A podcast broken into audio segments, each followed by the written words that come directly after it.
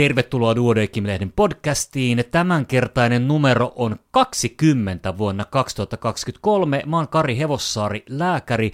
Mun kanssa tästä numerosta on keskustelemassa lehden syöpätautien vastuutoimittaja Riikka Nevala. Riikka, miten menee? Ihan hyvin menee. Esitteletkö itsesi lyhyesti alkuun? Joo, mä oon tosiaan syöpätautien vastuutoimittaja töissä HUSin syöpäkeskuksessa ja tällä hetkellä hallinnollisena ylilääkärinä, mutta teen 2 päivää viikossa potilastyötä. Ja tuossa äsken muisteltiin, että tämä taitaa olla nyt sun 3. kerta Duodecim-lehden podcastissa. Kyllä, ihan just näin. Mahtavaa. Me käsitellään muutama artikkeli tämänkertaisesta numerosta. Riikka, mitkä on sun valinnat? No mun valinnat on rintasyövän kehittyvä lääkehoitopääkirjoitus ja sitten kainalokirurgia, miten sitä voidaan niin kuin vähentää tai siis tehdä vähemmillä haitoilla. Just näin. Ja sä toit tässä esiin sen, että tämänkertaisella numerolla on tällainen niin kuin miniteema. Joo, kyllä. Ja sehän on siis rintasyöpä. Joo. Mun valinnat on katsausartikkeli hemofilian lääkehoidosta ja näin hoidan artikkeli suoliavanteiden ongelmista ja lähdetään näiden kimppuun. Tehdään näin.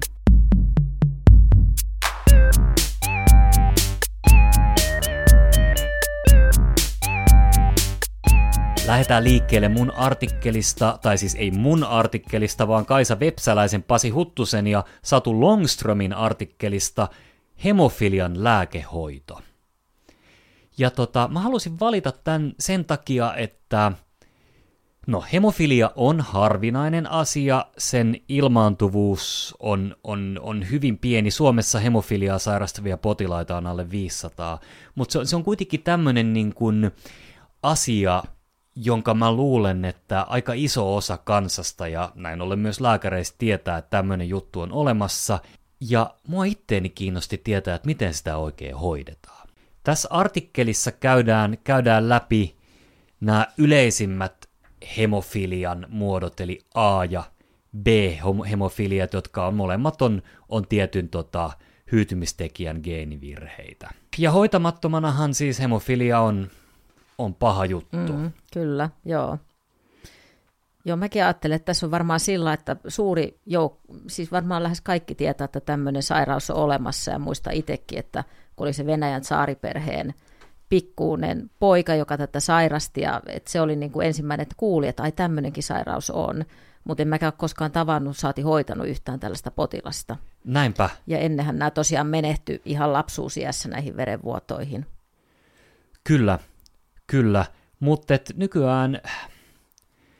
nykyään niin kuin hoidot on kehittynyt ja kehittyy koko ajan. Käydään ihan lyhyesti tässä läpi, että että miten tätä hoidetaan. Profylaksia on tärkeää, että ei odoteta sitä, että tulee vuotoja, vaan pyrittäisiin estämään se, että vuotoja ei tule. Ja tämä, mitä mä en ainakaan tiennyt, on se, että niin kun nimenomaan nivelvuotoja tulee paljon. Joo, mä luulen, että mä oon sen kuullut, mutta tavallaan niin mäkin olen enemmän ajatellut, että ne on limakalvovuotoja tai tämmöisiä traumaperäisiä. Se, mistä mä olin itse hämmästynyt tavallaan tässä artikkelissa, tosiaan kun en tätä asiaa tunne, niin on se, että suhteellisen pienellä hyytymistekijäaktiviteetilla saadaan niin kuin jo merkittävästi niin kuin tavallaan niitä vuotoja vähennettyä. Kyllä. Tämä niin kuin ensimmäinen tehokas hoitomuoto, joka on ollut siis, että niin kuin ikään kuin tavallaan niitä hyytymistekijöitä, mitä puuttuu, niin annetaan, joo. Niin ne on 60-luvulta, ja niiden niin kuin se tylsä puoli on se, että niitä pitää antaa monta kertaa viikossa. Kyllä, ja tosiaan niin kuin tässä korostettiin, että vaatii niin kuin sitä huoltajien sitoutumista näihin, kun eikö nämä ollut niin, että noin 1-vuotiailla aloitetaan.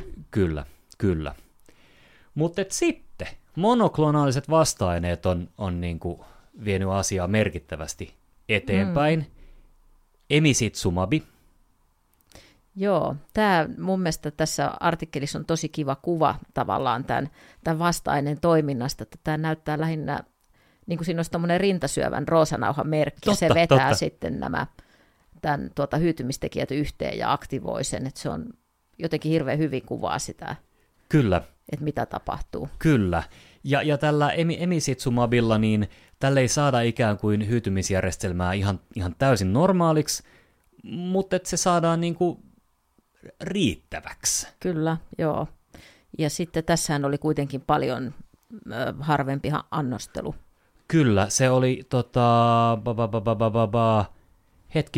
ensimmäinen kuukausi viikoittain ja sen jälkeen ylläpitoannosta 1-4 viikon välein. Joo. Eli siis parhaimmillaan kerran kuukaudessa. Niin, se on jo tosi vähän. Sitten kova juttuhan olisi se, että tämä on yhden yksittäisen proteiinin puutteesta johtuva geenivirhe.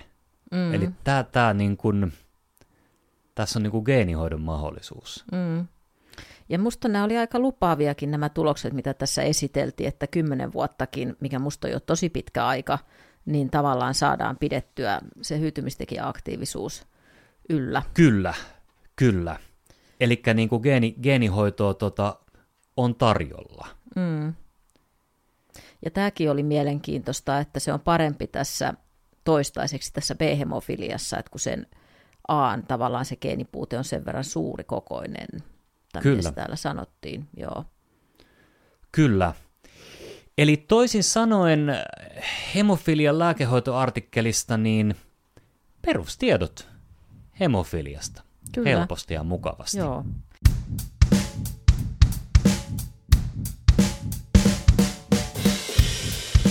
Mä valitsin toiseksi näistä omista artikkeleista niin tämän rintasyövän miniteeman pääkirjoituksen, jonka on tehneet Marit Bärlund, Johanna Mattson ja Minna Tanner. Ja halusin tämän sen takia, että tosiaan rintasyövän lääkehoito on kehittynyt ihan valtavasti viime vuosina, niin kuin monet muutkin syövät on mennyt eteenpäin. Joo. Ja sitten tavallaan myös, että se hoitopolku on muuttunut.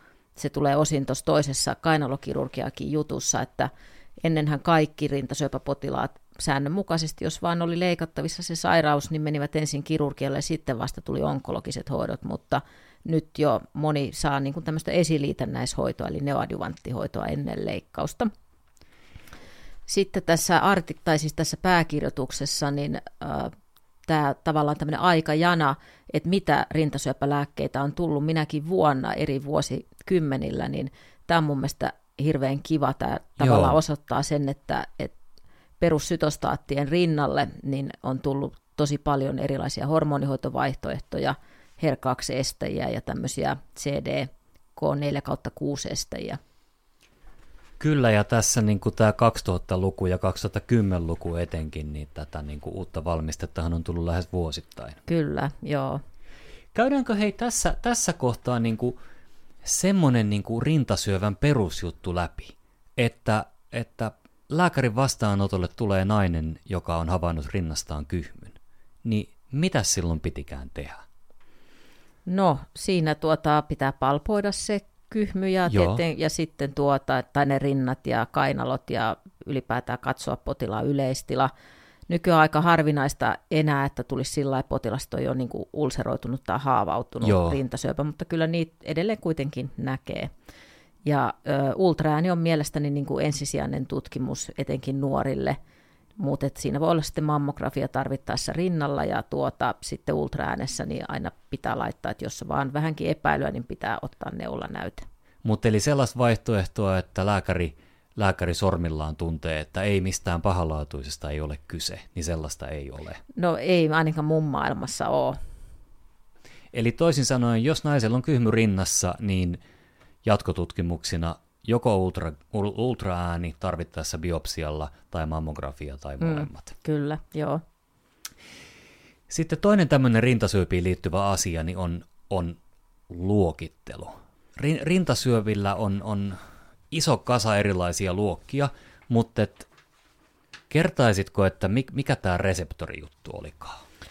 No rintasyövissä niin ne käytännössä jakautuu duktaalisiin, eli siitä rintarauhastiehyöstä lähteviin ja sitten tämmöisiin lopulaarisiin, eli sieltä rauhaskudoksesta lähteviin syöpiin. Ja se on niin kuin tavallaan se perushistologinen luokittelu, aika vähän on muuta. Ja tämä duktaalinen on ehkä 70% kaikista. Ja se duktaalinen tekee semmoisen kyhmyn rintaan. Tämä lopulaarinen kasvaa sellaisena mattona, että sitä voi olla paljon vaikeampi tavallaan itsekään huomata, kun se on semmoinen massa. Mutta tämä reseptorit on sitten hyvin tärkeä niin kuin hoidon ja ennusteenkin kannalta, eli aina katsotaan estrogeenireseptori ja progesteronireseptori, ja nehän on niin kuin normaalisti rintarauhaskudoksessa, ja jos niitä ei löydy siitä syöpäkudoksesta, niin silloin se on jo menettänyt niin kuin paljon luontaisia ominaisuuksiaan.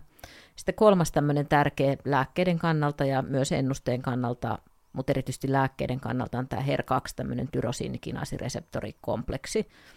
Ja ennen kuin näitä HER2 tähän reseptorikompleksiin vaikuttavia lääkkeitä tuli, niin näillä potilailla oli huonompi ennuste sen takia, että nämä HER2-positiiviset syövät, joita on ehkä 25% kaikista, niin ne esimerkiksi hakeutuu paljon helpommin keskushermostoon ja ne oli aggressiivisempia. Mutta nyt kun näihin HER2-positiivisiinkin on lääkehoito, niin tavallaan se ennuste on vähintään yhtä hyvä kuin näillä HER2-negatiivisilla. Mahtavaa. Siis se, että se on tuolla tavalla parantunut. Rintasyöpä on varmaan niin kuin yksi aika konkreettinen esimerkki siitä, että lääketiede oikeasti menee koko ajan eteenpäin. Kyllä on, joo.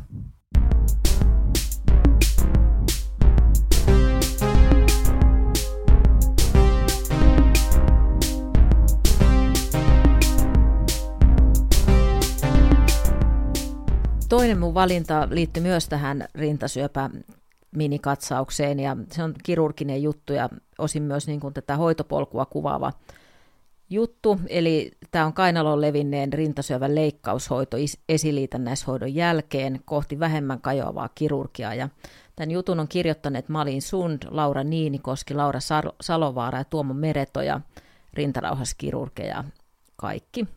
Ja se, miksi mä olen tästä jutusta innostunut, on se, että syöpälääkärinä paljon näkee sitä, että syöpää itsessään aiheuttaa tietenkin potilaille oireita, mutta myös meidän hoidot aiheuttaa niitä oireita. Ja ennenhän oli rutiininomaista, että kun tehtiin rinnan osapoisto, oli resektio tai sitten ablaatio, eli poistettiin se koko rinta, niin poistettiin myös kainaloimusolmukkeet. Ja tästä tuli niiden potilaiden se sairastavuus tavallaan leikkauksen jälkeen, että ei niillä niin kuin vaivoja niistä rintaleikkauksista ollut, mutta usealla sitten turpoo yläraaja ja se toiminta heikkenee ja saattoi tulla myös hermovaurioita ja tällaisia. Ja tähänhän sitten ensimmäinen edistysaskel oli se, että tuli nämä vartija-imusolmuketutkimukset ja siinä laitetaan tosiaan tämmöistä radioaktiivista ainetta, joka sitten hakeutuu siihen vartija-imusolmukkeeseen ja sitten voidaan poistaa vain se. Ja eikö tämä vartija-imusolmuke, niin sen termi tulee siitä, että se on niin kuin tämän rinnan alueelta lähtevän imusuonen niin tavallaan ensimmäinen päätepysäkki. Joo, kyllä, ja tavallaan siitä kasvaimesta lähtevän. Niin, juuri näin. Että niitähän voi olla yksi tai sitten useampi. Mutta nyt tässä jutussa kuvataan tämän vartija-imusolmuke-asian lisäksi se, että jos nähdään niin kuin ennen sitä hoidon aloitusta selkeästi metastaattisia imusolmukkeita, ne on myös neulanäytteellä varmistettu, niin ne voidaan merkitä ja sitten annetaan potilaalle onkologinen liitännäishoito, eli esiliitännäishoito, ja sitten tulee vasta se leikkaus ja siinä poistetaan nämä merkityt metastaattiset imusolmukkeet. Eli eikä silloin, koko kainaloa tyhjennetä. Eli silloin sinne jää imusuonistoon ja se parantaa alueen nestekiertoa ja kaikkea muuta. Joo. Mutta edelleenkin niin levinnyt rintasyöpän valitettavasti on sairaus, joka on ikään kuin parantumaton.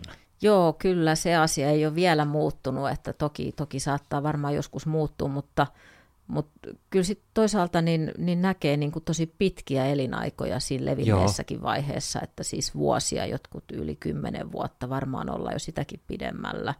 Että niitä hoitovaihtoehtoja on tosi paljon ja tavallaan ne hoitovasteet on pitkiä.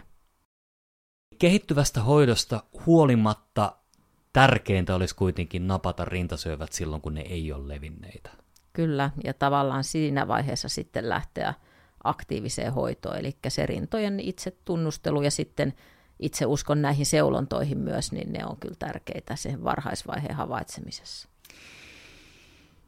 Sitten mä huomaan, että mun oma kuva siitä, että mikä on rintasyöpää sairastavien ikä, niin vähän järkkyi tuossa, kun me puhuttiin ennen nauhoitusta tästä, että minkä ikäisiä potilaita teillä on. No pääosin totta kai se on niin kuin iän mukana yleistyvä tauti, mutta kyllä meillä on niin kuin alle 30-vuotiaitakin ja yli 30-vuotiaita, että tavallaan kyllä niitä nuorissakin ikäluokissa esiintyy. Toki mun katsantokanta on sillä väärä, kun ne keskittyy meille, mutta ei pidä ajatella niin, että jos alle 30-vuotiaalla on kyhmy, että ei se voi mitään olla. Niin, että kyllä se täytyy katsoa. Niin, jos naisella on kyhmy rinnassa, niin sitä pitää tutkia niin kauan, kyllä, että selviää, että se ei ole mitään pahanlaatuista. Just näin. Ja sitten jos se on pahanlaatuista, niin sitten lähdetään eteenpäin. Kyllä.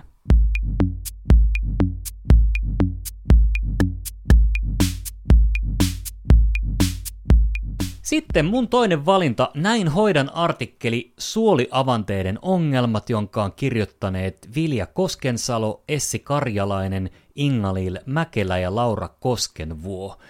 Ja tämän mä valitsin sen takia, että suoliavanne on asia, johon aivan varmasti lääkäri törmää, mutta tämä artikkeli avaa sen, että se ei kuitenkaan välttämättä vaadi kirurgia, jos jotain ongelmia tulee. Käytännössä se on pyllyreikä, mikä on vaan vähän eri paikassa. Joo, mäkin luin tätä suurella mielenkiinnolla, että avanteet on mulle tosi tuttuja ongelmia, joo, kun syöpäpotilailla niitä on paljon, mutta kyllä mä oon aina tosiaan ajatellut vuodeosastollakin, että nyt tänne täytyy pyytää avannehoitaja tai kenties kirurgi, mutta nyt mä ymmärrän, että voihan tässä itsekin. Mutta toit äsken tärkeän sanan esiin, nimittäin avannehoitaja. Kyllä, hän on kullanarvoinen ainakin niin kuin sairaaloissa. Hän on usein se henkilö, joka pystyy ratkoa ongelmat. Kyllä, ja siis niin kuin isojakin ongelmia meidän muiden mielestä. Ja sitten kun hän tulee, niin loppujen lopuksi ne onkin hyvin pienillä asioilla korjattavissa ja se potilaan elämänlaatu parannettavissa. Kyllä. Niin, suoliavanne, miksi semmoinen ylipäätään tehdään? No, suoli saattaa mennä puhki tai sitten erilaiset syöpäleikkaukset tai muut syöpähoidot. Sitten on myös siis joskus niin kuin tulehdukselliset suolistosairaudet menee niin pahaksi. Ja ainahan ei ole kyseessä pysyvä avanne. Joskus se on tilapäinen avanne ja sitten palataan normaaliin anatomiaan. Ja ongelmia tulee joko siinä ihan niin kuin alkuvaiheessa, tai sitten joissain tapauksissa voi tulla myös pitkäaikaisongelmia. Joo, ja sen mä oon kyllä huomannut, että sillä on todella iso ero, että onko tämmöinen ohutsuoliavanne vaiko sitten niin kuin tavallaan pysyvä, joo, paksusuoliavanne. Että niin kuin tässä artikkelissakin on, niin nämä herkästi kuivuu, nämä potilaat, joilla on ohutsuoliavanne, ja niillä on elektrolyyttiongelmia. Ja sitten sekin, että se tuottaa niin paljon, niin se on paljon hankalampi hoitaa kuin sitten tämmöinen paksussa suolessa oleva avanne, joka on paljon kiinteämpää ulostetta tuottaa, ja sitten ei ole näitä kuivumisongelmia. Mietin tässä niin kuin tämmöinen lause ohutsuoliavanteissa, että avanteen tuotto on liian runsasta silloin, kun potilas ei pärjää ilman suonen sisäistä nestehoitoa. Eli siis se saattaa tuottaa aivan niin kuin järkyttäviä määriä, kyllä, ja silti kaikki on ihan kunnossa. Kyllä, joo. Mutta että avannetta ei tosiaan tarvitse pelätä, avanteeseen voi työntää sormen, avannetta voi itse asiassa, siis avanteeseen voi työntää neulan, joissain tilanteissa pitää vähän ommella. No näinpä, juu. Ja sitten myös ehkä enemmän sitten paksusuolen avanteisiin ja alkuvaiheisiin saattaa liittyä se, että se avanne ei oikein tuotakaan ulostetta. Niin, kyllä, joo. Mutta siinä on usein ihan tämmöinen leikkauksen jälkeinen suolilama. Niin, että se lähtee sitten kyllä siitä tuottamaan. Ja sitten paljonhan mun mielestä näillä potilailla näkee just näitä tavallaan näitä avannetyriä ja jonkun verran sitä prolapsia ja sitten sitä, että iho ärtyy. Mutta mun mielestä just avannehoitaja kyllä yleensä nämä varsin hyvin tulee ratkomaan. Kyllä. Mutta sitten taas jos tulee tulehdus tai paise siihen avanteen viereen, niin se saattaa vaatia kirurgia. Joo, näin on, joo. Mutta ne on kyllä varmaan aika harvinaisia, siis harvinaisempia kuin nämä muut ongelmat, kun en muista, että olisi tullut vastaan. Näinpä. Ja sitten avanteeseen voi tulla tyrä, mutta aika usein se ei vaadi kovin sen paljon. Ihmeempää. Niin, just näin. Niinhän tässä oli, joo.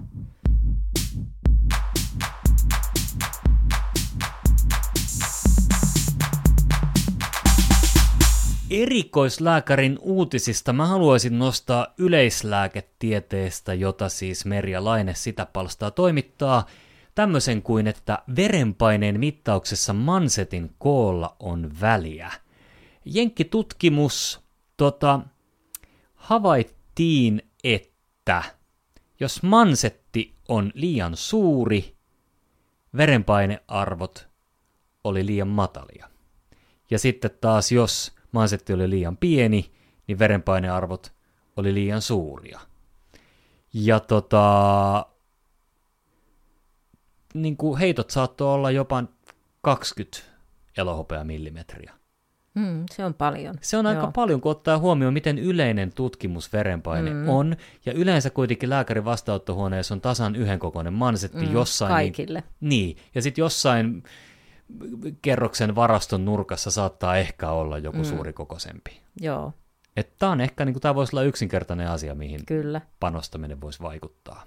Oliko sulla mitään erikoislääkäri uutista? Joo, mä katsolin tätä syöpätauteja ja täällä oli hyvin mielenkiintoinen juttu olantsapiinista, kakeksian ehkäisyä, kun niin kuin tässäkin nyt käytiin läpi, niin lääketiede on tosi kehittynyt ja uusia lääkkeitä tulee syövähoitoon vaikka kuinka, mutta tämä kakeksia on kyllä niin kuin ainakin tähän mennessä ollut paljon ratkaisematon ongelma, että sehän usein liittyy näihin sisäelinsyöppiin, niin kuin haimasyöpään ja tällaiseen. Ja millään ei saa potilaiden painoa nousuun eikä voimia takaisin, mutta nyt tässä oli tämmöinen tutkimus, jossa oli mukana 124 potilasta ja kaikilla lähes oli etäpesäkkeinen syöpä ja kaikki kävivät ravitsemusterapeutilla ja osa sai sitten olantsapiinia 2,5 milligrammaa, joka on aika pieni annos, tai lumelääkettä 12 viikon ajan. Ja näillä olantsapiiniryhmässä havaittiin yli 5% painon nousu 60% ja verrokkiryhmässä 9% ja ruokahalukin parani. Et tässä olisi ainakin yksi tämmöinen vaihtoehto, mutta kyllähän se 5%:kin painon nousu niin on se vielä aika vähäinen, mutta ehkä kuitenkin valoa tunnelin päässä. Just näin. Miten sitten tämä numero, niin olisiko täällä jotain muuta, mitä me haluttaisiin nostaa esiin? No olisiko siellä vaikka ne D-hetket lukijoille? D-hetket, joo, tämä on ihan hyvä mainita. Siis D-hetket on tällainen Duodecimin jäsenille suunnattu maksuton webinaarisarja. Teemat käsittelee ammatillista kehittymistä, hyvinvointia, työssä jaksamista. Ja nyt esimerkiksi marraskuun alussa 8. päivä, niin avataan atooppisen ekseeman käypähoitosuositusta, että miten... mikä siinä on tärkeää ja miten siihen on päädytty. Ja sitten joulukuussa 13. päivä on hetki kirjailijan kanssa, Emma Luoma nimisen kirjailijan kanssa, keskustelua. Ja näin, D-hetki. Kannattaa laittaa nimi mieleen, näitä tästä eteenpäin on aina niin kuin säännöllisin väliajoin. Riikka, oikein paljon kiitoksia, kun ehdit käymään läpi Duodecim-lehdin numero 20. Eipä mitään, kiitos kun kutsuit ja tosi mukavia ja mielenkiintoisia artikkeleita meillä oli tänään. Just näin, tänään, mutta ainahan tässä lehdessä on. Aina on, joo, mutta erityisesti nyt. Hei, ja kuulija hyvä, niin oikein hyvää jatkoa myös sulle ja pari viikon päässä sitten taas. Moi moi! Moikka!